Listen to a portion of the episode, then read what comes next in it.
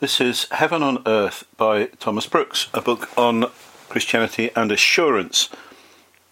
And this is chapter 1 Proofs that believers may in this life attain unto a well grounded assurance of their everlasting happiness and blessedness.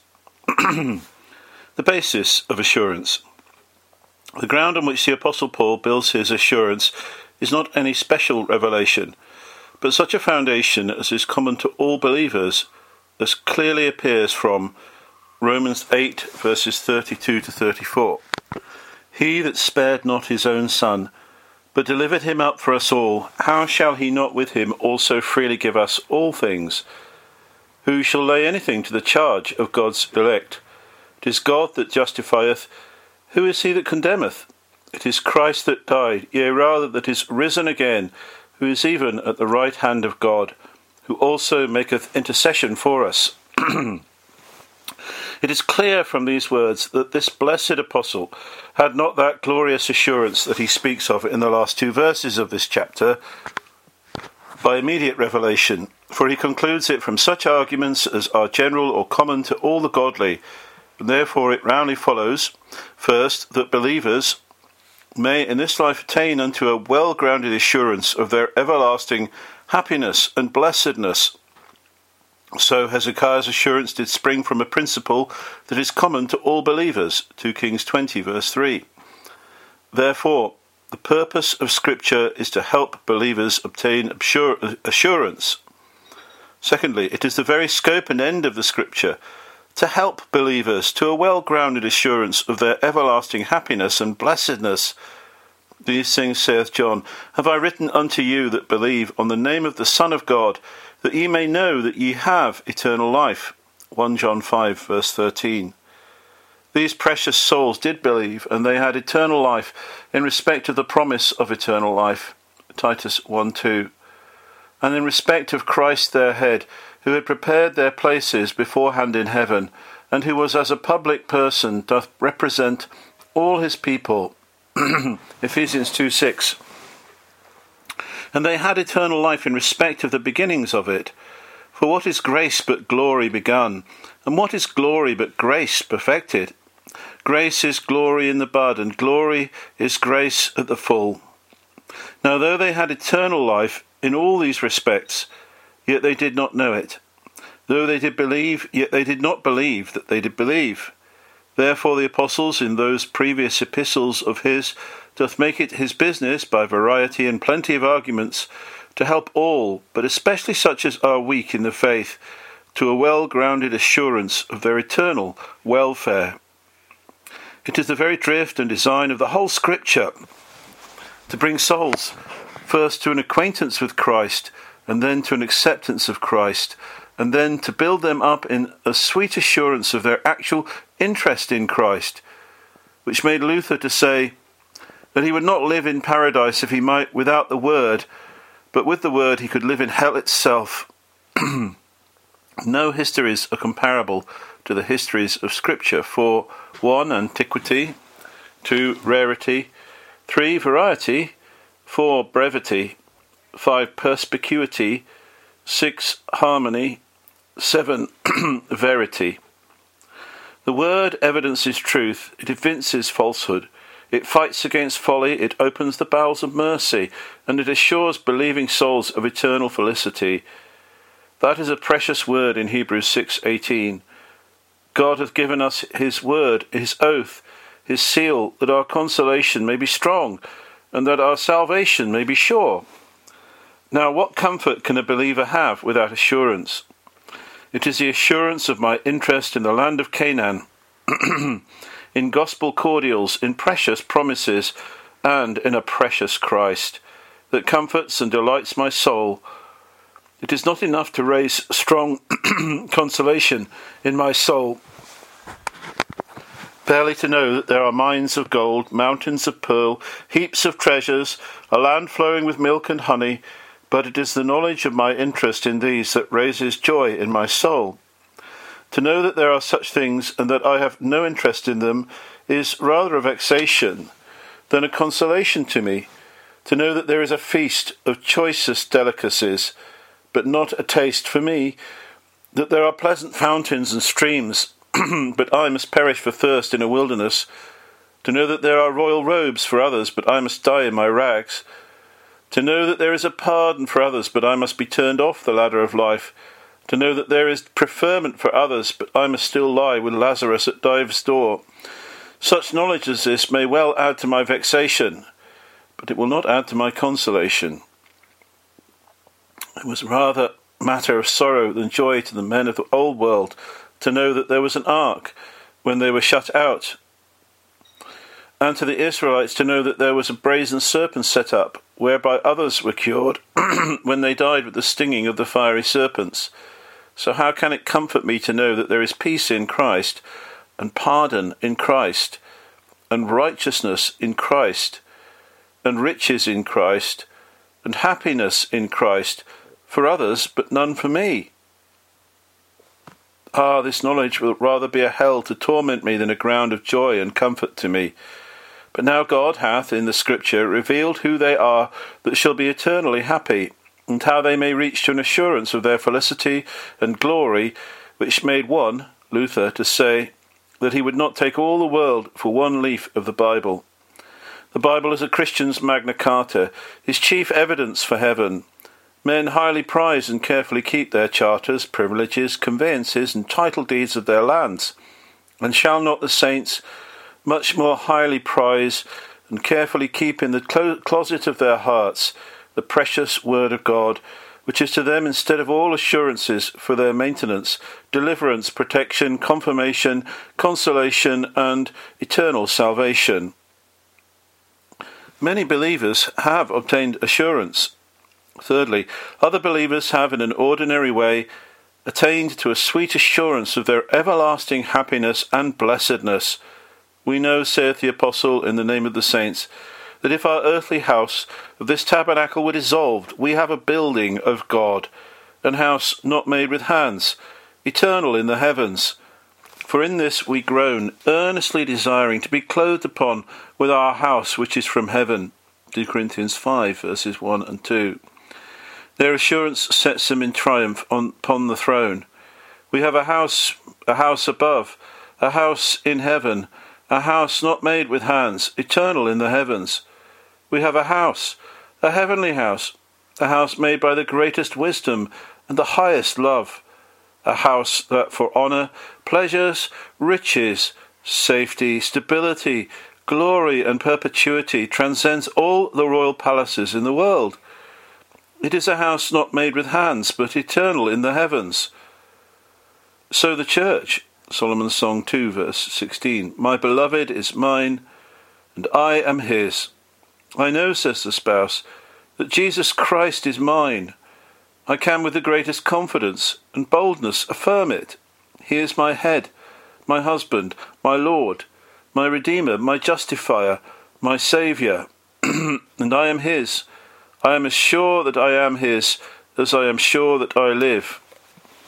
I am his by purchase, and I am his by conquest. I am his by donation, and I am his by election. I am his by covenant, and I am his by marriage. I am wholly his. I am peculiarly his. I am universally his. I am eternally his. This I well know, and the knowledge thereof is my joy in life, and my strength and crown in death. So the church, Isaiah 63:16, Doubtless thou art our father, though Abraham be ignorant of us, and Israel acknowledge us not. Thou, O Lord, art our Father and our Redeemer. Thy name is from everlasting. David could say, The Lord is my portion for ever. Psalm 73, verses 25 and 26. And at another time he could sweetly sing it out, I am thine, save me. Psalm 119, verse 94.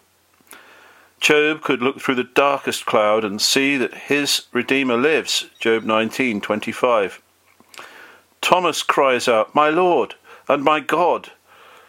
John, verse chapter 20, verse 28. And Paul trumps, trumpets it out that nothing should separate him from the love of Christ.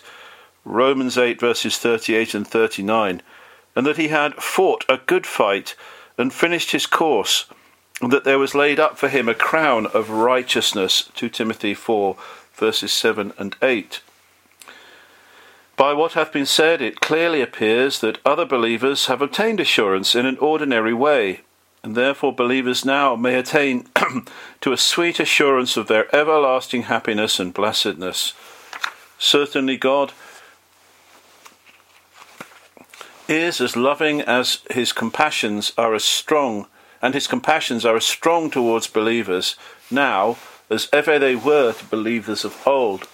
And it makes as much for the honour of God, the lifting up of Christ, the stopping of the mouths of the wicked, and the rejoicing of the hearts of the righteous, for God to give assurance now, as it did for God to give it then. God has promised assurance to his people. Fourthly, God has hath, by promise, engaged himself to assure his people of their happiness and blessedness. The Lord will give grace and glory, and no good thing will he withhold from them that walk uprightly. Psalm 84, verse 11. If he will withhold no good thing, then certainly he will not always withhold assurance, which is the great good thing, the only thing, the chiefest thing, the peculiar thing that believers seek after. So Ezekiel 34, verses 30 and 31. Thus shall they know that I, the Lord their God, am with them, and that they, even the house of Israel, are my people, saith the Lord God. And ye, my flock, the flock of my pasture, are men, and I am your God, saith the Lord God. So John 14, 21 and 23. He that hath my commandments, and keepeth them, he it is that loveth me, and he that loveth me shall be loved of my Father, and I will love him, and will manifest myself to him. If any man love me, saith Christ, he will keep my words, and my Father will love him, and we will come unto him, and make our abode with him. Now hath the Lord spoken it, and it shall not come to pass. Now hath the Lord spoken it, and it shall not come to pass. Men say and unsay, they eat their words as soon as they have spoken them. But will God do so? Surely no. He is faithful that hath promised. All the promises of God in him are yea, and in him amen. 2 Corinthians 1.20 That is, they are stable and firm, and shall really be made good. The promises are a precious book. Every leap, leaf drops myrrh and mercy. Therefore sit down and suck at these breasts, warm thyself at this fire. God hath been always as good as his word, yea, he hath sometimes been better than his word. He hath ever performed, and he hath ever overperformed. he promised the children of Israel only the land of Canaan, but he gave them, besides the whole land of Canaan, two other kingdoms which he never promised. Ah, how often God hath gone before us with his blessings, and given us such mercies as have been as far beyond our hopes as our deserts. how hath God, in these days of darkness and blood, gone beyond the prayers, desires, hopes, and confidences of his people in this land, and beyond what we could read in the book of the promises? Satan promises the best, but pays the wor- with the worst. He promises honour and pays with disgrace. He promises pleasure and pays with pain. He promises profit and pays with loss. Satan promises life and pays with death. But God pays as he promises. All his payments are made in pure gold.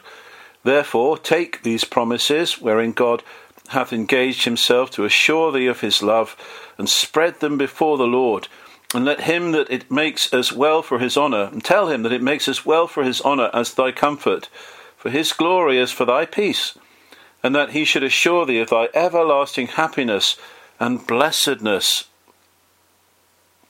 The springs of assurance are in the saints. Fifthly, there is in all the saints the springs of assurance, and therefore they may attain to assurance. Precious faith is one spring of assurance, and this is in all the saints though in different degrees, 2 Peter 1 1. Simon Peter, a servant and an apostle of Jesus Christ, to them that have obtained like precious faith with us, through the righteousness of God and our Saviour, Jesus Christ. Faith in time will of its own accord raise and advance itself to assurance. Faith is an appropriating grace.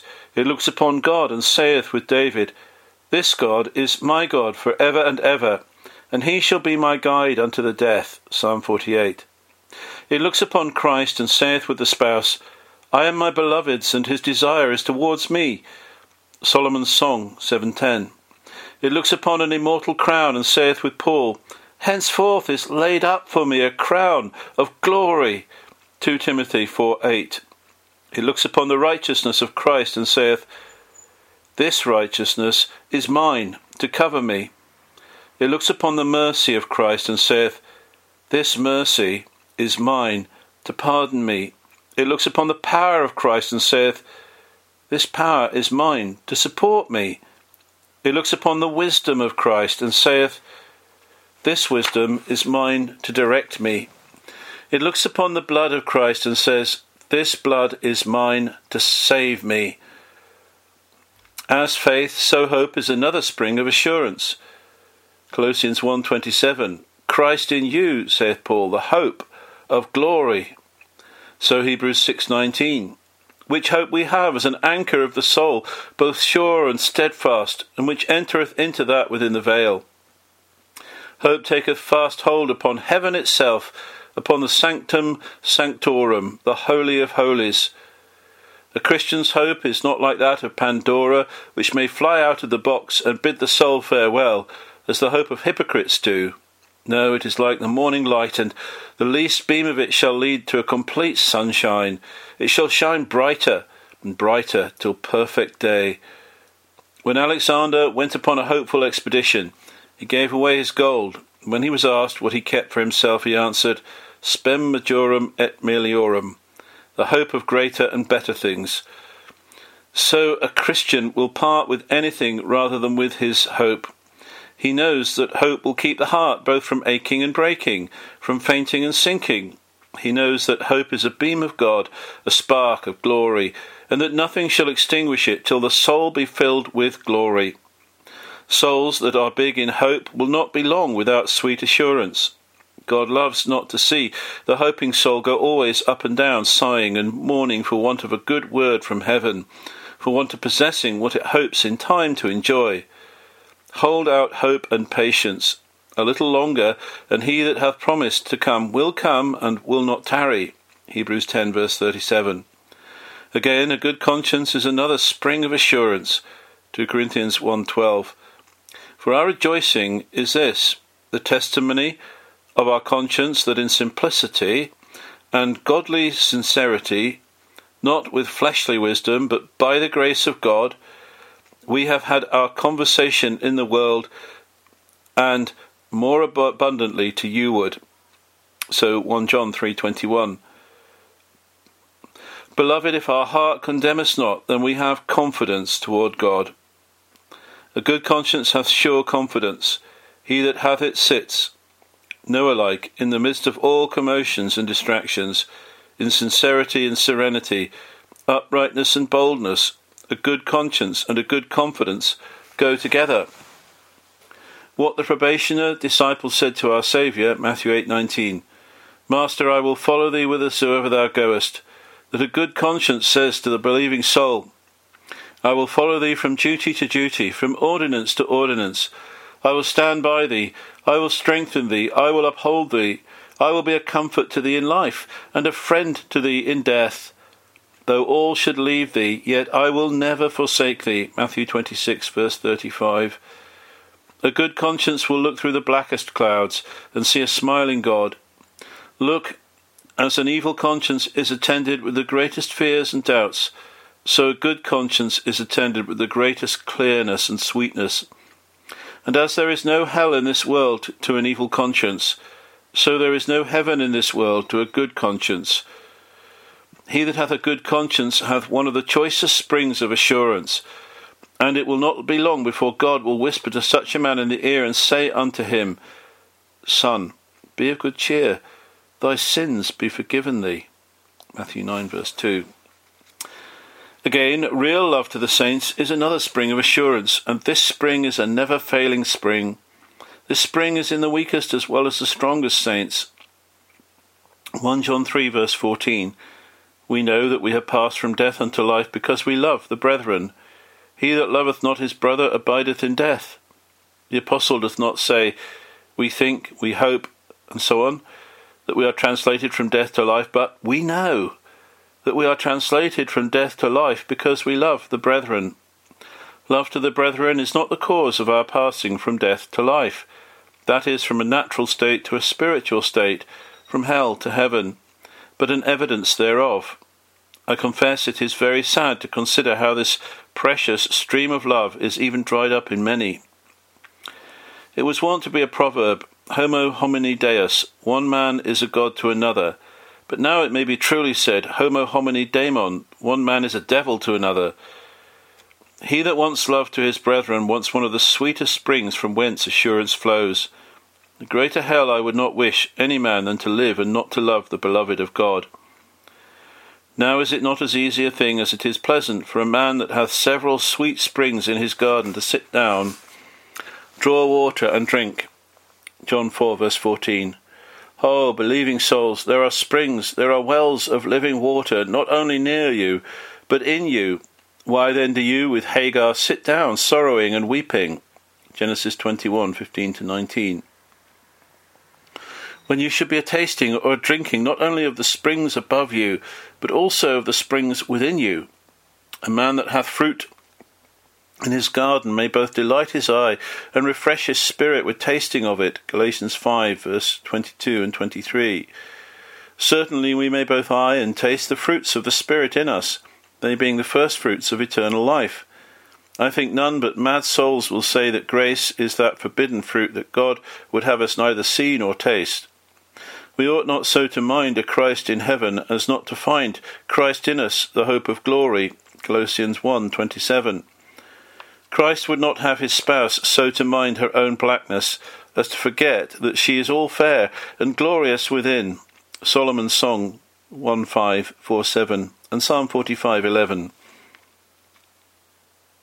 The Spirit of God exhorts us to assurance. Sixthly, the Holy Ghost exhorts us to give all diligence to make our calling and election sure. 2 Peter 1 verse 10, and presses us to look to the obtaining of a full assurance. Therefore, believers may attain unto an assurance of their everlasting happiness and blessedness. Wherefore, the rather, brethren, saith the Apostle, Give diligence to make your calling and election sure, for if you do these things, you shall never fall. The Greek word translated give diligence signifieth two things. One, all possible haste and speed. Two, all manner of seriousness and intention in doing. Make it your main business, your chief study, your greatest care to make your calling and election sure, saith the Apostle. When this is done, your all is done. Till this be done, there is nothing done. And to show the necessity, utility, excellency, and possibility of it, the Apostle puts a rather upon it. Wherefore, the rather give all diligence to make your calling and election sure, or as it is in the original form, firm or stable. It is the one thing necessary. It is of an internal and eternal importance to make firm and sure work for your souls. Assurance is a jewel of that worth, a pearl of that price, that he that will have it must work and sweat and weep and wait to obtain it. He must not only use diligence, but he must use all diligence, not only dig, but he must dig deep, before he can come to the golden mine. Assurance is that white stone, that new name, that hidden manna, that none can obtain but such as labour for it as for life. Assurance is such precious gold that a man must win it before he can wear it. win gold and wear gold is the language both of heaven and earth. The riches, honours, languages, and favours of this world cannot be obtained without much trouble and travel. Without rising early and going to bed late. and do you think that assurance, which is more worth than heaven and earth, can be obtained by cold, lazy, heartless services? If you do, you can do you do but deceive your own souls. There are five things that God will never sell at a cheap rate: Christ, truth, his honour, heaven, and assurance. He that will have these must pay a good price for them or go forever without them. And as Peter exhorts you to give all diligence to make your calling and election sure, so Paul presseth you to look to the obtaining of full assurance, which does clearly evidence that there is a possibility of attaining unto a full assurance of our happiness and blessedness in this life. And we desire, saith the Apostle, that every one of you do show the same diligence to the full assurance of hope unto the end, that ye be not slothful, but followers of them who through faith and patience inherit the promises. Hebrews 6 verses 11 and 12.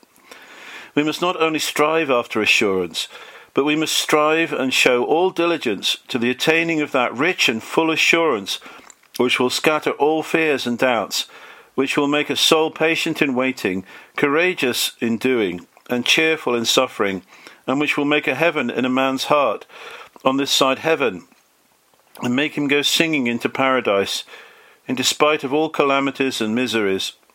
And certainly it can never stand with the holiness, righteousness, faithfulness, and goodness of God to put his people upon making their calling and election sure, and upon obtaining full assurance. If there were not a possibility of obtaining a full and well grounded assurance of their happiness and blessedness in this life, and therefore it doth undeniably follow that they may attain unto a blessed assurance of their felicity and glory whilst they are in this vale of misery. The contrary opinion will make a man's life a hell here, though he should escape a hell hereafter. Means to be used to obtain assurance. Seventhly, the Lord hath in much mercy and love propounded in his word the ways and means whereby believers may obtain a well grounded assurance of their everlasting happiness and blessedness and therefore it may be obtained. Take three scriptures to evidence this. first is in 2 Peter 1:13. If you turn to the words, you shall find that the Lord does not only press them to give all diligence to make their calling and election sure, but he shows them plainly by the way and means whereby this may be done, namely by adding to your faith virtue, and to your virtue knowledge, and so on. The second scripture is that 1 Corinthians 11:28. But let a man examine himself, and so let him eat of that bread and drink of that cup. By examination the soul comes to see what right it hath to Christ, and all the precious things of his house, and believingly to eat so of that bread of life, that heavenly manna, as that it may live for ever. The third scripture is that 2 Corinthians 13:5. Examine yourselves whether ye be in the faith. Prove yourselves. Know ye not your own selves how that Christ is in you, except ye be reprobates, or unapproved, or rejected? By a serious examination of a man's own estate, he may know whether he hath faith or not, whether he be Christ's spouse or the devil's strumpet, whether there be a work of grace upon his heart or not. And certainly it cannot stand with the glorious wisdom, unspotted righteousness, and transcendent holiness of God to put men upon the use of such and such means in order to the obtaining of such and such an end. If that end could not be obtained by the use of the means prescribed Exodus 15:11 Man that hath put a spark of that wisdom, righteousness, and holiness that is in God will not put uh, any upon the use of such or such means for the obtaining of health, wealth, or the like, unless there be a proper tendency in the use of those means prescribed to reach such ends.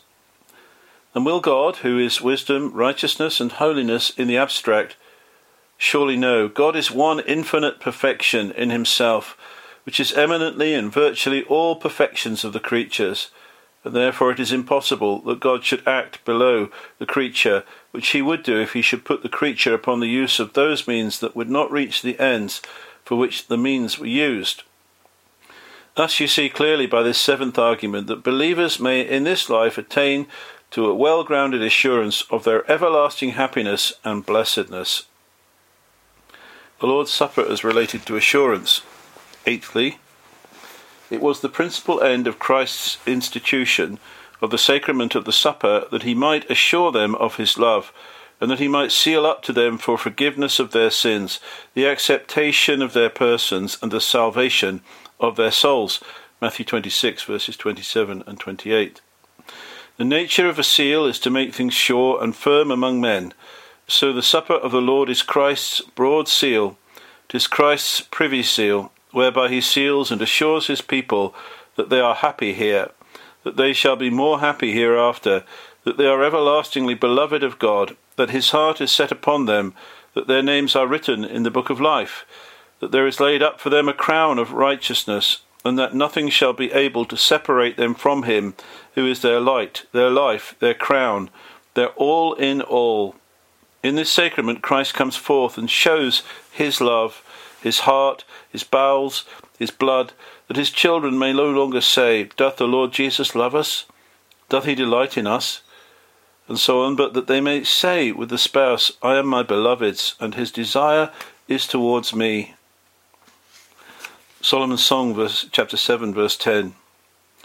Many precious Christians there are that have lain long under fears and doubts, sighing and mourning, that have run from minister to minister and from one duty to another, and yet could never be persuaded of the love of Christ to their poor souls.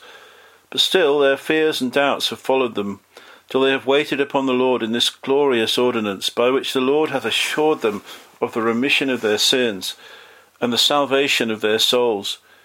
In this ordinance God hath given them manna to eat, and a white stone, and a new name, which no man knoweth but he that receiveth it. Revelation 2:17.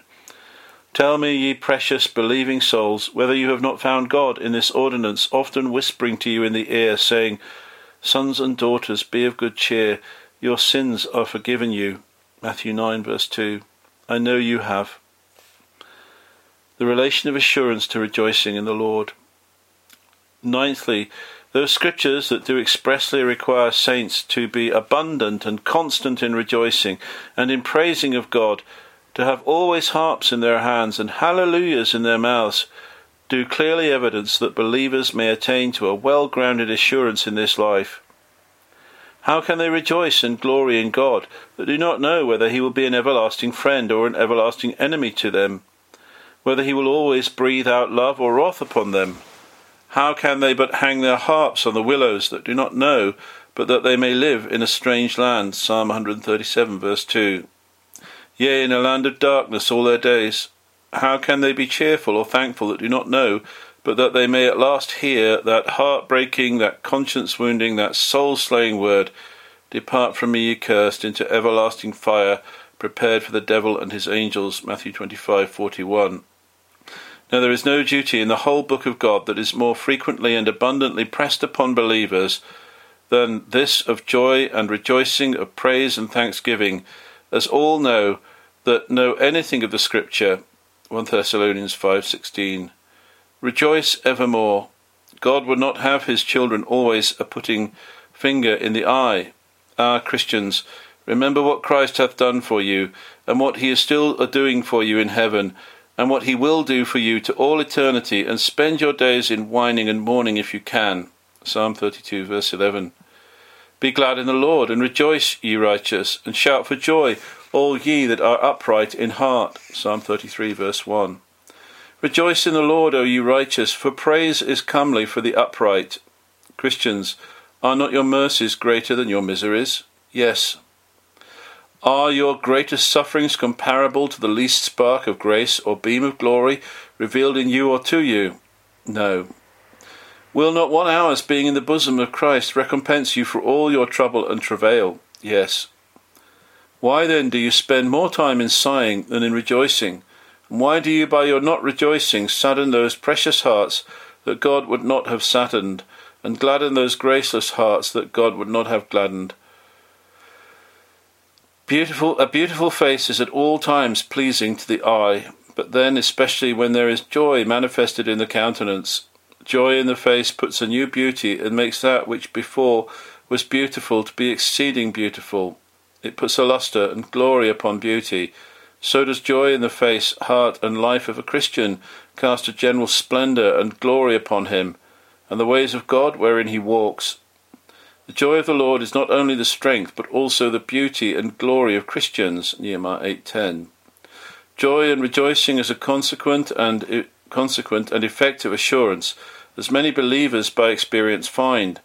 Therefore, without all peradventure, believers may attain unto a well grounded assurance of their everlasting happiness, else it is impossible that they should rejoice evermore. So that by this argument, as by the former, it clearly appears that believers may in this life be assured of their eternal well being. The clarity of Scripture on the differences between the righteous and the wicked.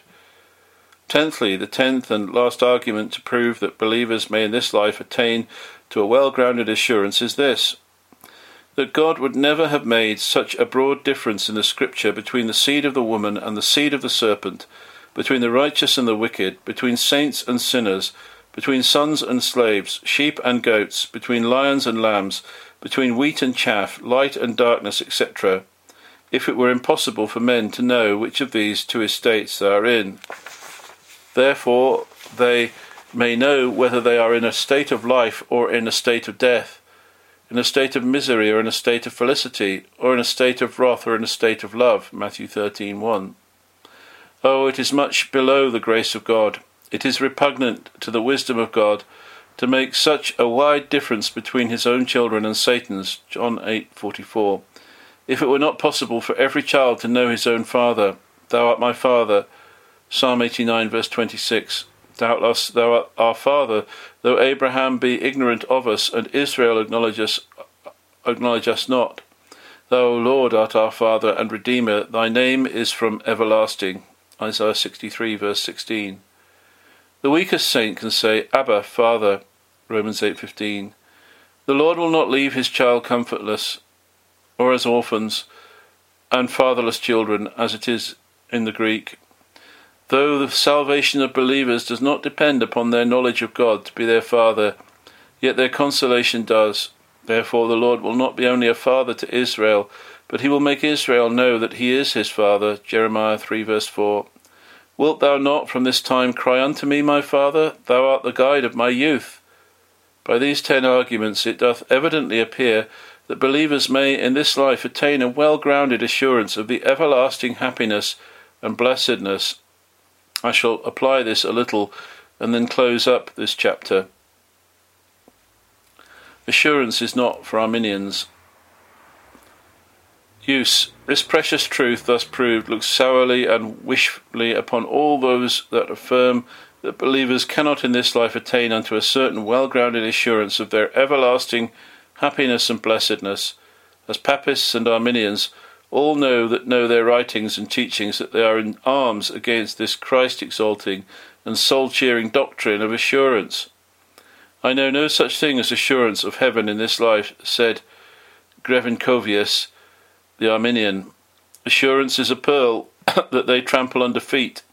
It is a beam of heaven that hath no such so so much light, brightness, and shining glory in it that their blear eyes cannot behold it. Assurance is glory in the bud. It is the suburbs of paradise. It is a cluster of the land of promise. It is a spark of God. It is the joy and crown of a Christian. The greater is their impiety and folly that deny assurance, that cry down assurance under any names or notions whatsoever. They are rather tormentors than comforters that say, Poor souls may know that there is a crown of righteousness, but they must not presume to know that they shall have the honour to wear that crown, and that make God like King Xerxes, who crowned his steersman, steersman in the morning and beheaded him in the evening of the same day. Arminians are not ashamed to say that God may crown a man one hour and uncrown him in the next. They blush not to say that a man may be happy and miserable under love and under wrath, an heir of heaven and a firebrand of hell, a child of light and a child of darkness, and all in an hour. Oh, what miserable comforters are these! What is this but to torment the weary soul, to dispirit the wounded spirit, and to make them most sad whom God would have most glad? Ah, how sad is it for men to affirm that wounded spirits may know that the Sun of Righteousness hath healing in his wings. Malachi 4 verse 2. But they cannot be assured that they shall be healed. The hungry soul may know that there is bread enough in his Father's house, but cannot know that he shall taste of that bread. Luke 15:17. The naked soul may know that Christ hath robes of righteousness to cover all spots, sores, defects, and deformities of it, but may not presume to know that Christ will put these royal robes upon it. Revelation 3:18. The impoverished soul may know that there be unsearchable riches in Christ, but cannot be assured that ever it shall partake of those riches. Ephesians 3 verse 8. All that these men allow, poor souls, is guesses and conjectures that it may be well with them.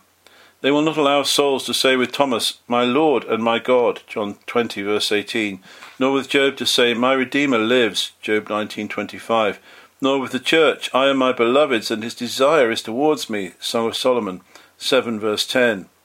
And so they leave souls in a cloudy, questioning, doubting, hovering condition, hanging like Mohammed's tomb at Mecca between two lodestones, or like Erasmus, as the papists paint him, hanging betwixt heaven and hell. They make the poor soul a Magor-missabib, Jeremiah 23, a terror to itself. What more uncomfortable doctrine than this? What more soul disquieting and soul unsettling doctrine than this? Thou art this moment in a state of life, thou mayest the next moment be in a state of death. Thou art now gracious, thou mayest the next hour be graceless. Thou art now in the promised land, yet thou mayest die in the wilderness. Thou art today a habitation for God, thou mayest tomorrow be a synagogue of Satan.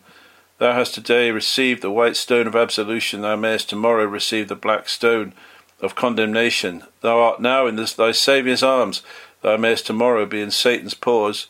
Thou art now Christ's free man, thou mayest tomorrow be Satan's bondman. Thou art now a vessel of honour, thou mayest suddenly become a vessel of wrath. Thou art now greatly beloved, thou mayst soon be as greatly loathed. This day thy name is fairly written in the book of life. Tomorrow the book may be crossed, and the, thy name blotted out for ever. This is the Arminian's doctrine, and if this be not to keep souls in a doubting, trembling, and shivering condition, what is it? Well, Christians, remember that this is your happiness and blessedness, that none can pluck you out of your Father's hand John 10, verse 29, that you are kept as in a garrison or as with a guard by the power of God through faith unto salvation. 1 Peter 1 5. That the mountains shall depart and the hills be removed. But the kindness of the Lord shall not depart from you, neither shall the covenant of peace be removed, saith the Lord that hath mercy on you. Isaiah 54, verse 10. That Christ ever lives to make intercession for you Hebrews 7, verse 25. And that men and devils are as able and shall as soon make a world, dethrone God, pluck the sun out of the firmament, and Christ out of the bosom of the Father, as they shall pluck a believer out of the everlasting arms of Christ, or rob him of one of his precious jewels. Deuteronomy 33, verses 26 and 27. I shall close up this chapter with an excellent saying of Luther. The whole Scripture, saith he, doth principally aim at this thing, that we should not doubt, but that we should hope, that we should trust, that we should believe that God is a merciful, a bountiful, a gracious, and a patient God to his people.